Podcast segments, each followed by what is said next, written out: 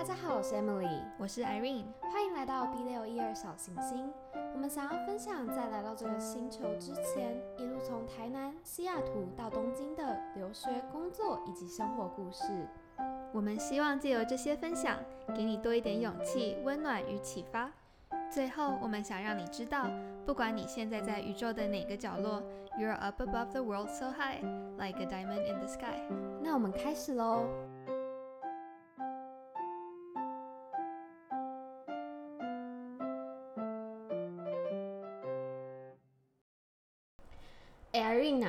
我觉得你今天早上那那故事超好玩的，你要不要跟大家分享一下你吃早餐的经验？好，就是今天早上我就是买了早餐，然后买了一个便利商店的三明治。然后因为日本的便利商店的三明治呢，它是其实是两个小的三明治装在一起，然后变成一个就是四片的那种三明治。然后我记得就是上一次我在吃那个三明治的时候，我就是一口就四片就直接咬下去。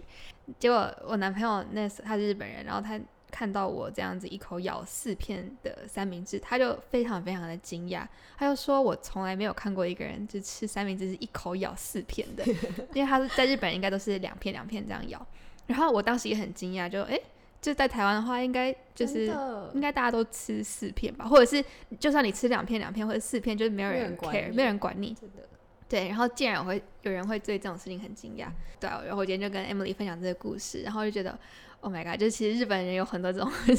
很小，就你跟日本人相处之后，你就会发现很多这种很小的很有趣的地方，因为他们就会很常觉得什么时候应该要做什么事情，或吃什么东西，或怎么吃，就是他们会有很多这种小的规范，对他们来说都是一些就是呼吸一样的事情。真的就是很多咩咩嘎嘎的感觉，然后我觉得这跟他们的文化，还有我们今天想要谈的主题，这种不要给别人添麻烦，跟像美国的，就是我要我就是要没错，就是要添麻烦。然后我觉得日本的那种不要给人家添麻烦，有一个东西就是这个是我听就是呃外说的，然后他就说在日本，因为他住在日本很久了，然后他就说日本妈妈从小就告诉他们的小孩说你。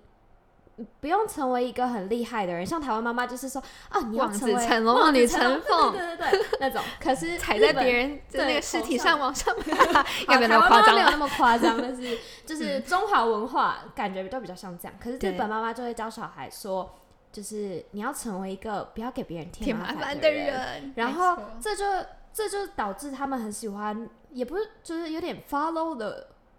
Flow 的感觉吧，就是至少这个是一个中规中矩的道路，不会造成别人的困扰。然后我就觉得很有趣，跟他们的饮食习惯，像阿云刚刚也提到，然后还有另外一个例子就是，呃，像我很多朋友，他们很不喜欢日本朋友，他们很不喜欢把。不同食物的味道拉在一起，对对对，有哈。所以 来日本的时候，你吃一个东西料理，你就会看到有十几、二十个盘子在一道菜里面，然后你就会觉得，像我就会觉得说，他们这样不会觉得洗盘子很麻烦吗？对，但就是因为他们就是一个东西只能蘸一种酱，真的。我有一次，我记得我有一次也是去吃好像 yakitori 那种的，然后然后老板就跟我说，那个师傅就跟我说你要蘸这个酱，然后对对对，我要蘸蘸别的酱的时候，他还跟我说是这个是这个，我就不知道，就是不知道是因为他，我觉得他可能真的很有他的坚持吧。就日本人有时候又会有很有自己的那种弱的感觉，对对对，就他们这种小小的框架很多，而且如果你在日本出生长大，我觉得这种事情对你来说就是。理所当然，然后，但是对外国人来说，真的就很冲击。对啊，所以我觉得真的很，就超级有趣。我觉得我们两个应该就是，嗯，感受到这种 culture shock 算最深的人之一。但是我们又 somehow 可以理解他们，因为我觉得台湾算是介在日本跟美国的中间一点点，而且尤其台南，我觉得它的饮食文化可能。呃，大家都知道台南就是什么像蚂蚁一样很 甜，可是我觉得这是因为日本造成的，因为其实日本的口味也是偏甜的，所以我觉得我们对于饮食的方面就还好，可是就是蛮是可以蛮融入的，但是我们要接受美国那一套，就是一种我就是要当我自己的那种，然后你有时候来这里就会觉得，那我到底是谁？没错，没错，我应该往哪边靠？的感觉，对我记得在美国就是念书的时候，他们真的很就是个人主义非常非常非常的超强强，真的是你不吵就没有糖吃。然后他也很鼓励你去吵，就是假如说你觉得你这个科你你这个你你的成绩不是很理想，或者你觉得这个考试怎么样，你是可以去跟教授吵的。然后你吵吵，搞不好教授真的就给你加分。真的，对，然后老师说这个学校他 policy 说没有这个东西，然后你就去跟他吵一吵，诶，搞不好他就帮你改。就是我觉得在美国，就是你你要有那一种，就是自己要很 proactive，就是你要自己很主动、很主动的去争取你的权益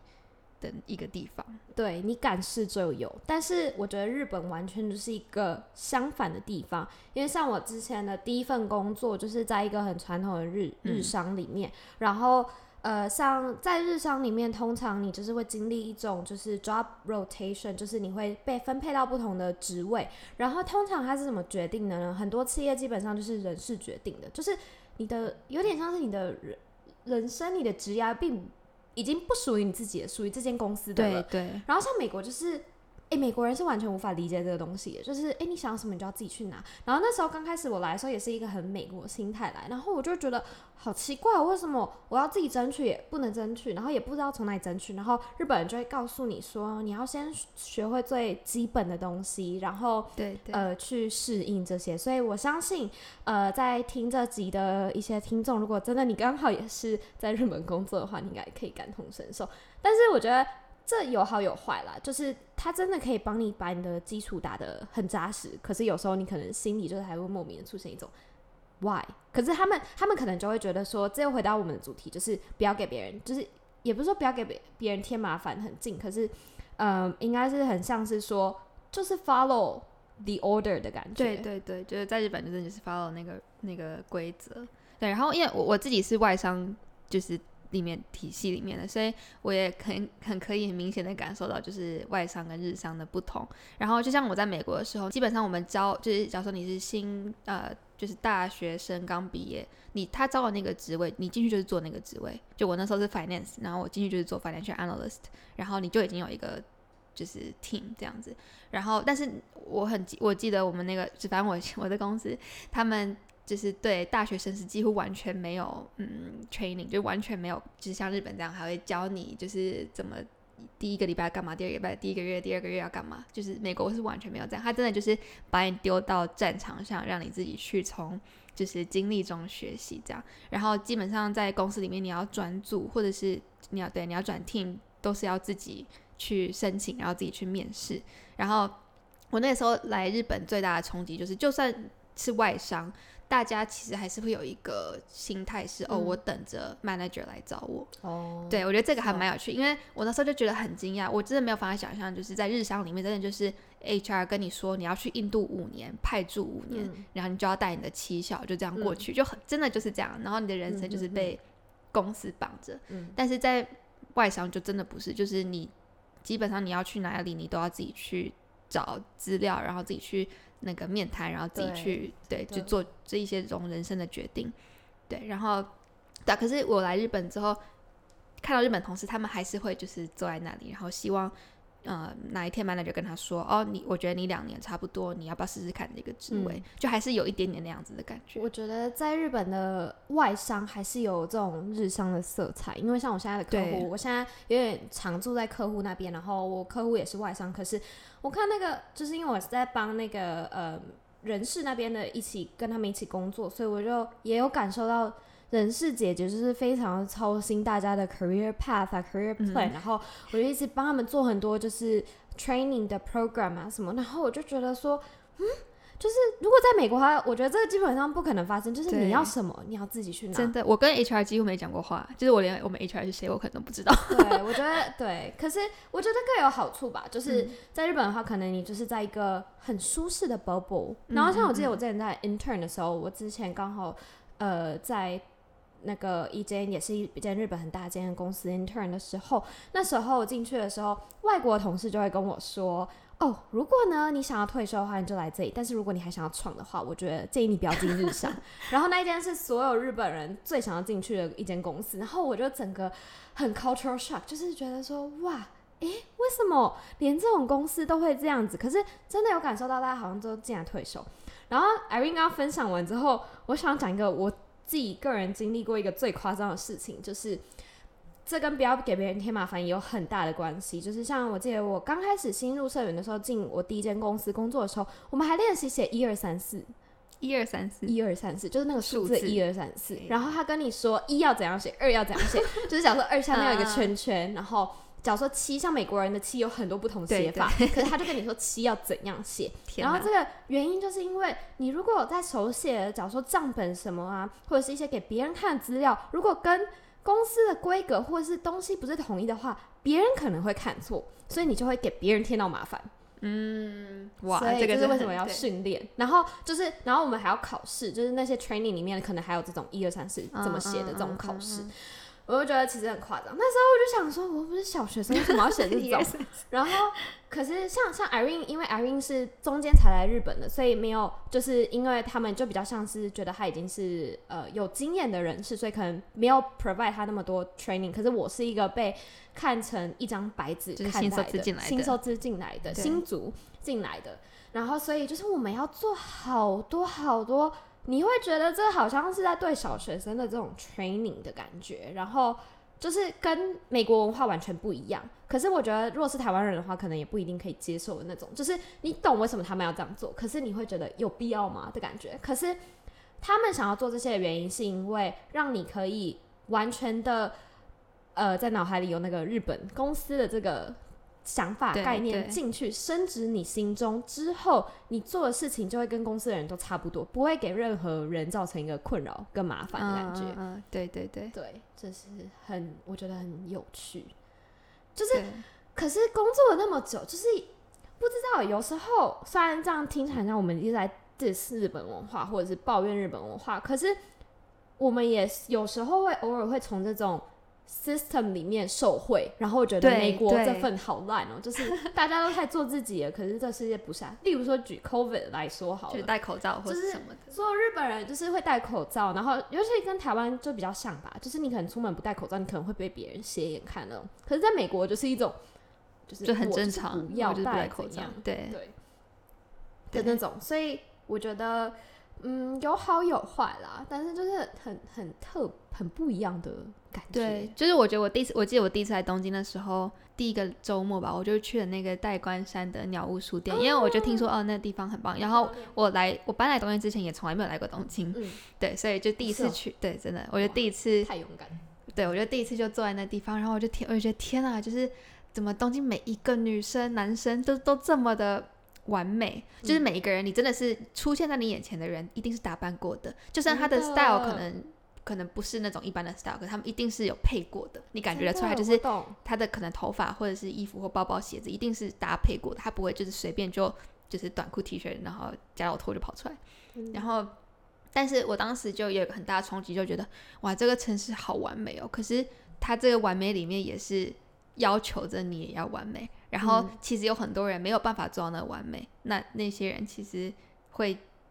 要不然就是忧郁症，要不然就是就是可能被这个社会隐形吧，我自己会这样觉得。对啊，我觉得这个就是一个不要给别人的眼睛添麻烦的概念。对对对对对。然后有时候我也是呃上班的时候，呃以前还会还会就是去通勤，然后在呃公呃那个电车站，就真的是放眼望去，所有的人都穿一样的衣服，就是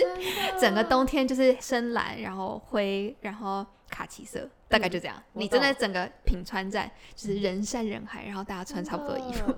对啊，当时就觉得哇天哪，就是你如果你穿个红色，应该就被大家就是看爆吧。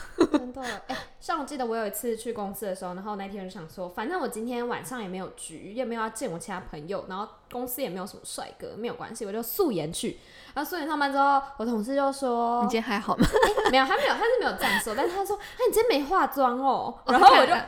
嗯，不行吗？就是这种、对啊，没有啊的感觉。可是就是这件事情在台湾是很正常的事情，就是，素颜不化妆。出门嗯或怎样，就是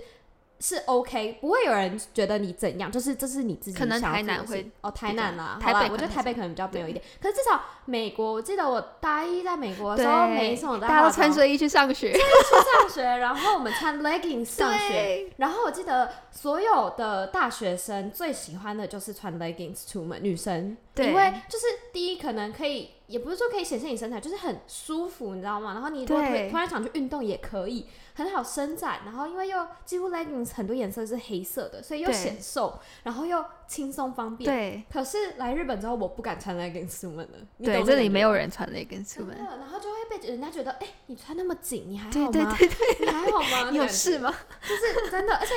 可是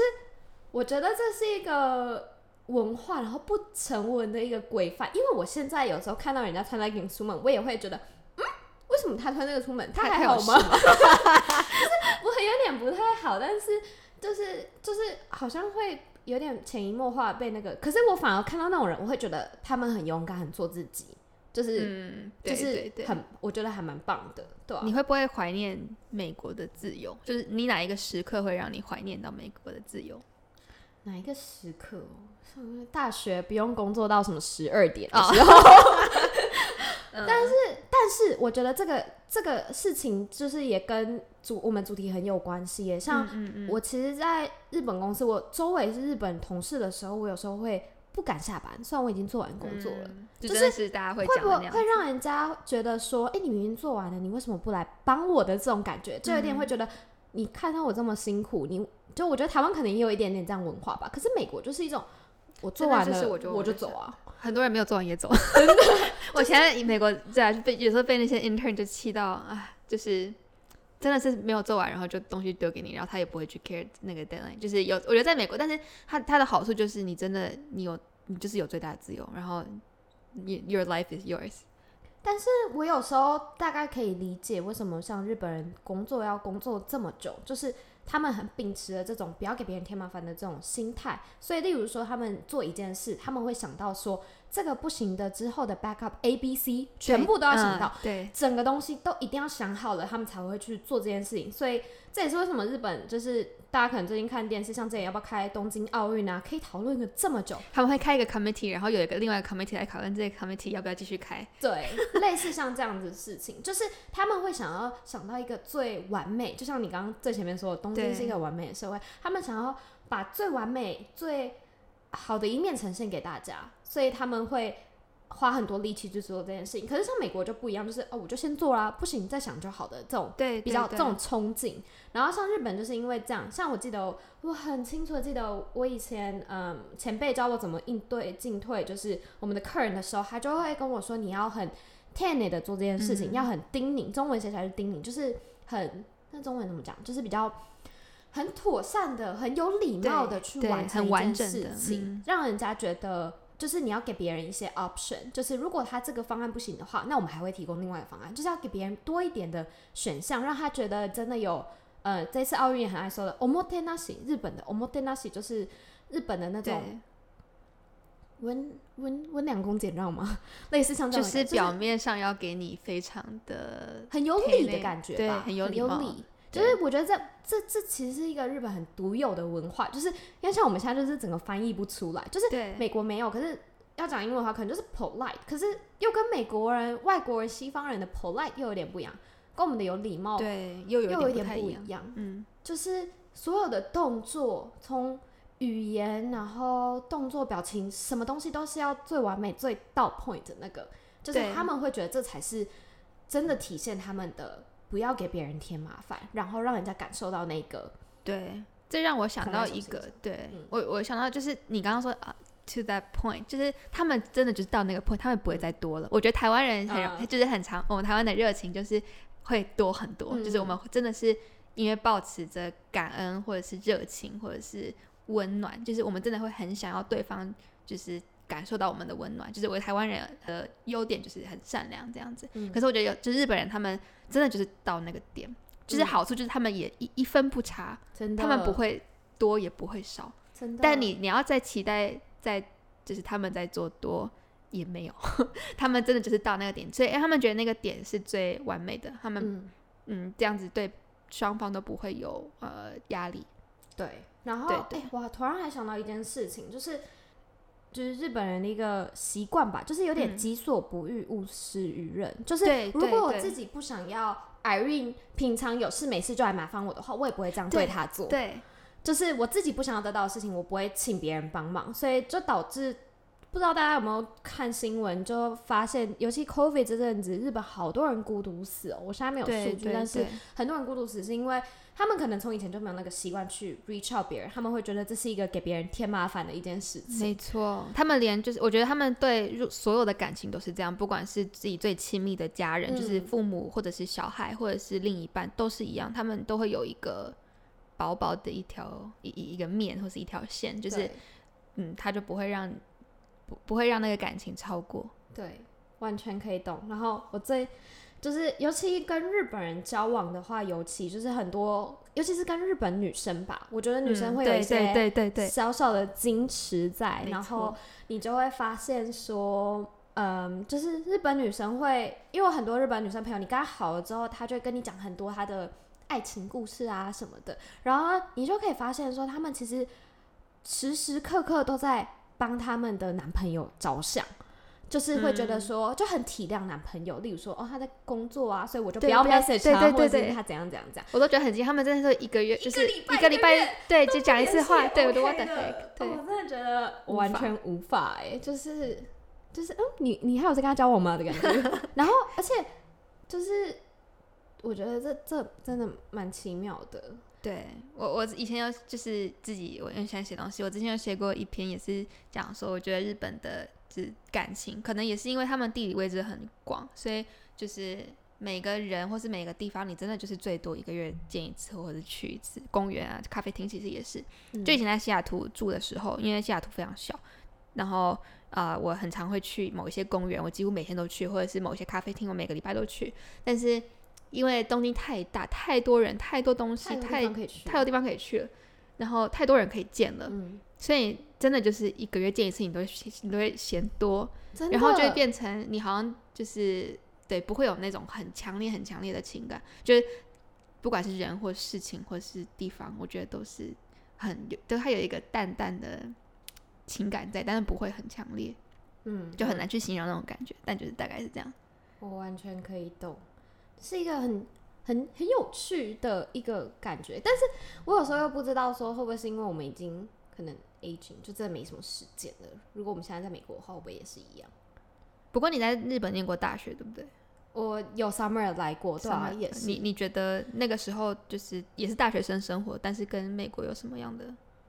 差别？生活，我那时候觉得还好，可能是因为那时候是来读语言，所以身旁的人比较多都是呃外。国人，所以大家会一起比较好，所以大家会一起 hang out。但是我觉得，就是在我在美国的时候，我那时候因为我就很就有点一心的目标是想来日本，所以我交了很多日本朋友。然后我觉得每一个人来美国有一种顿时开关被开起来，原来世界可以这样子玩的感觉，就是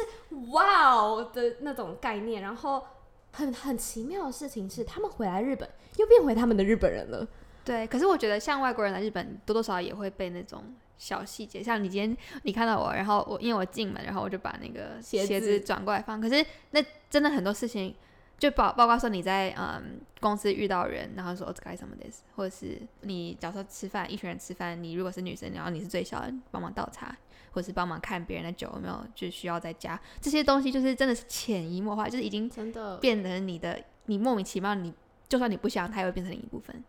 我懂，就是例如说。我觉得刚开始我来日本的时候，我好讨厌人叫我什么，嗯，Emily 桑之类的，就加这个桑，就是 Emily 小姐的感觉。对对，对我来说，它的中文翻译就是这样。然后我就会觉得，好好老哦，那时候很年轻啊，我才十几岁、二十几岁的时候就要被叫这种小姐，就是有一点，哎，我还没还没，我你可以叫我妹妹就好的这种概念。但是。我来日本工作久了之后，我现在有时候会觉得有些人不加嗓很讨厌，很没有礼貌。对，我觉得超没有礼貌的。为什么可以这么没礼貌？就是我没有跟你很熟，但是我觉得像这种，就是日本有点拉开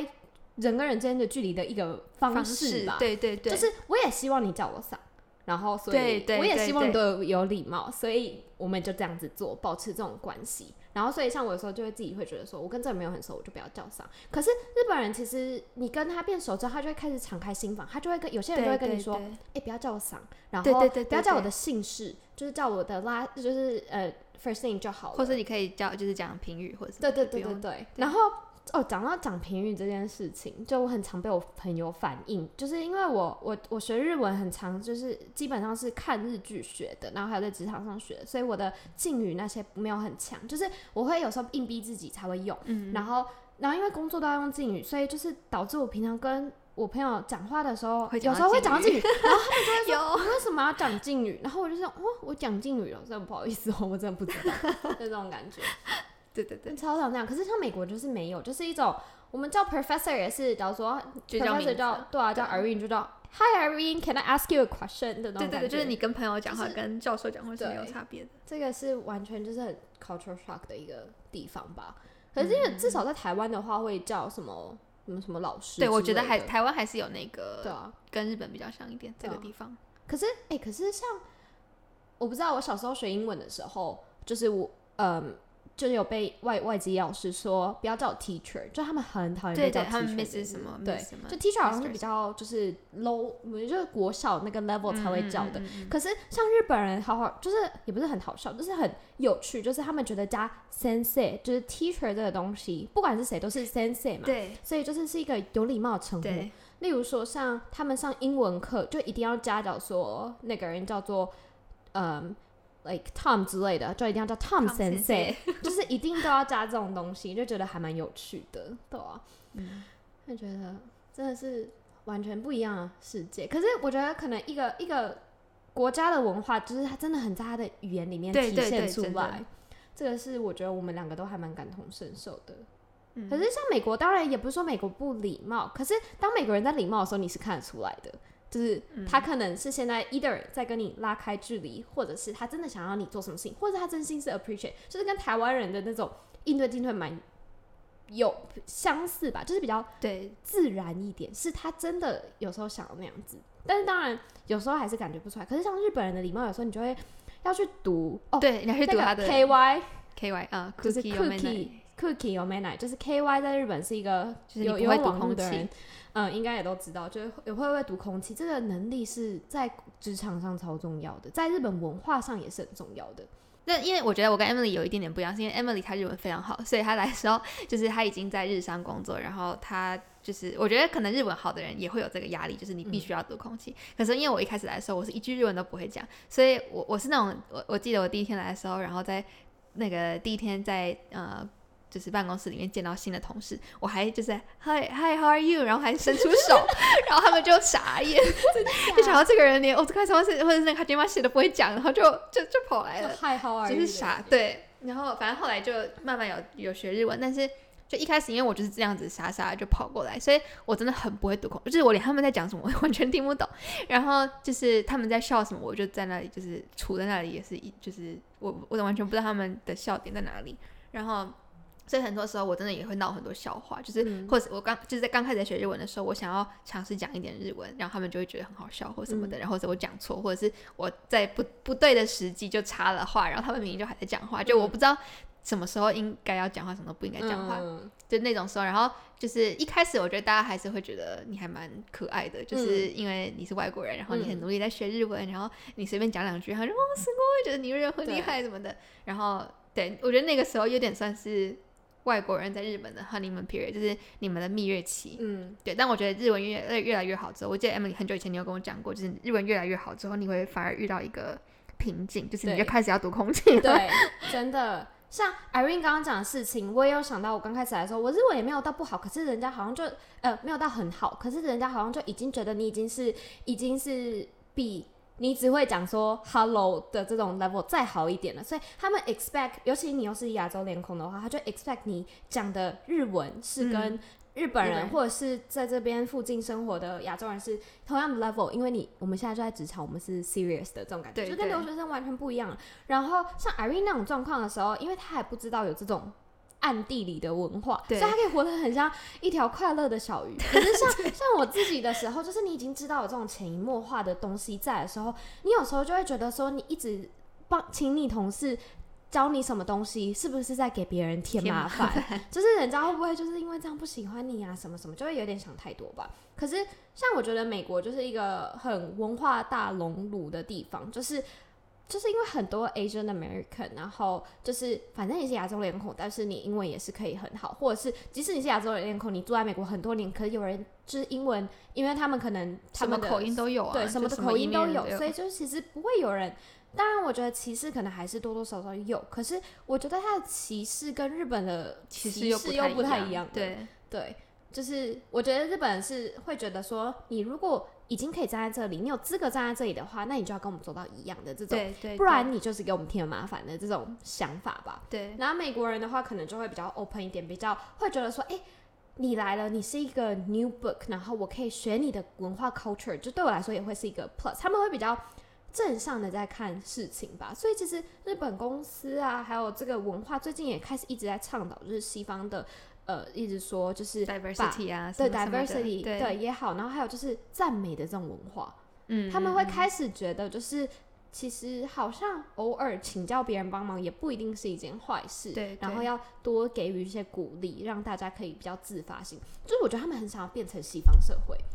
对某一方面就是对，对，像我们公司，因为最近就是有越来越多的越南的员工，然后呃，现在越来越员工是多到我们有时候就是我们工厂里面要广播，然后广播都会讲越南文。就是我觉得日本、哦对，就是我也觉得蛮惊讶，就是一个日本，而且我们那个我们工厂真的是算是公司里面比较传统日商的那种那种样子，那种就是气氛，然后结果他们已经需要就是去，他们比我们还更需要去呃接受这些外来的文化。我觉得日本可能也到一个阶段是他们不得不，就是他们真的，你现在到东京真的是这五到十年可能就是外国人真的是多到一个爆炸这爆炸，就是你真的是你你就是东京。或不管是东京，或是我我之前连去名古屋，我那时候想说，哦，名古屋应该就是比较小的城市，应该都外国人比较少，结果错了。我觉得名古屋的外国人比就是东京应该还要更多，就有很多很多就是世界各地来，就是不管是在餐厅或者是便利商店打工的人，然后工厂，他们变成真的是日本社会的无法忽视的一部分了。对，嗯所以我觉得他们可能被迫真的要开始重重视这件事情。对啊，可嗯是我有时候其实有一点，我刚开始啊有还有另外一个 culture shock，就是我觉得日本人有点太仰望西方文化了。啊、崇也是崇崇洋媚外，还有对，跟就是亚洲的整个崇崇崇洋媚外的感觉吧，就是他们会觉得外国月亮好像都是最圆的，但是我有时候就会觉得不会啊，我觉得你们很多文化还有很多想法很好啊，只是你们有点。你们就你们两边都太极端了，一边就是不要给别人添麻烦，一边就是我就是要给你添麻烦，就是太极端了。就是哎、诶你们要不要学学台湾一下？我那时候还一直觉得，是台湾其实在一个最中间的啊。我觉得台湾是最舒服的，超舒服，啊就是因为它两边都懂，而且台湾其实也有很多不同的文化民族，所以我然后还有假如说，例如说政治也是，就是立场本来就不一样。然后我记得我从小就会被教导说，也不是说在学校不要讲政治，可是就是你要去学习聆听不同的声音，然后嗯不要、呃，就是不要尽量不要引起。也不是说引，就是像美国的话，可能就会直接去挑衅、引起冲突。日本可能就是什么都不讲，什么都不做，不关心的这种。可台湾就是一种，就是你要做也可以，可是你是要就是用一个包容的心态去接受不同的，假如说文化或者是不同的立场的东西。对我觉得至少在学校啊，没有就是可能大人的社会又又有点不一样，可是至少在学校的时候，所以那时候从小你就会学习这种不同的文化，然后你要怎么的去接纳不同的东西。可是其他两边的文化好像就是都有时候有一点极端吧。端我就是要做我嗯自己，跟、没关系，我们就跟大家一样就好的。对对对，对对，对啊，我觉得蛮蛮真的很不一样。所以我觉嗯得就是、就是有时候都会觉得哈，其实日本你可以看一下。不同地方啊，你可以看自己的好处啊，或者是你可以看一个我觉得日本有一点极端，就是他们要不就是非常崇洋媚外，要不然就是觉得日本是第一名。哦，对对，我觉得这个是比较这个他们这个地方对，如果可以平衡一点，也会非常好。真的。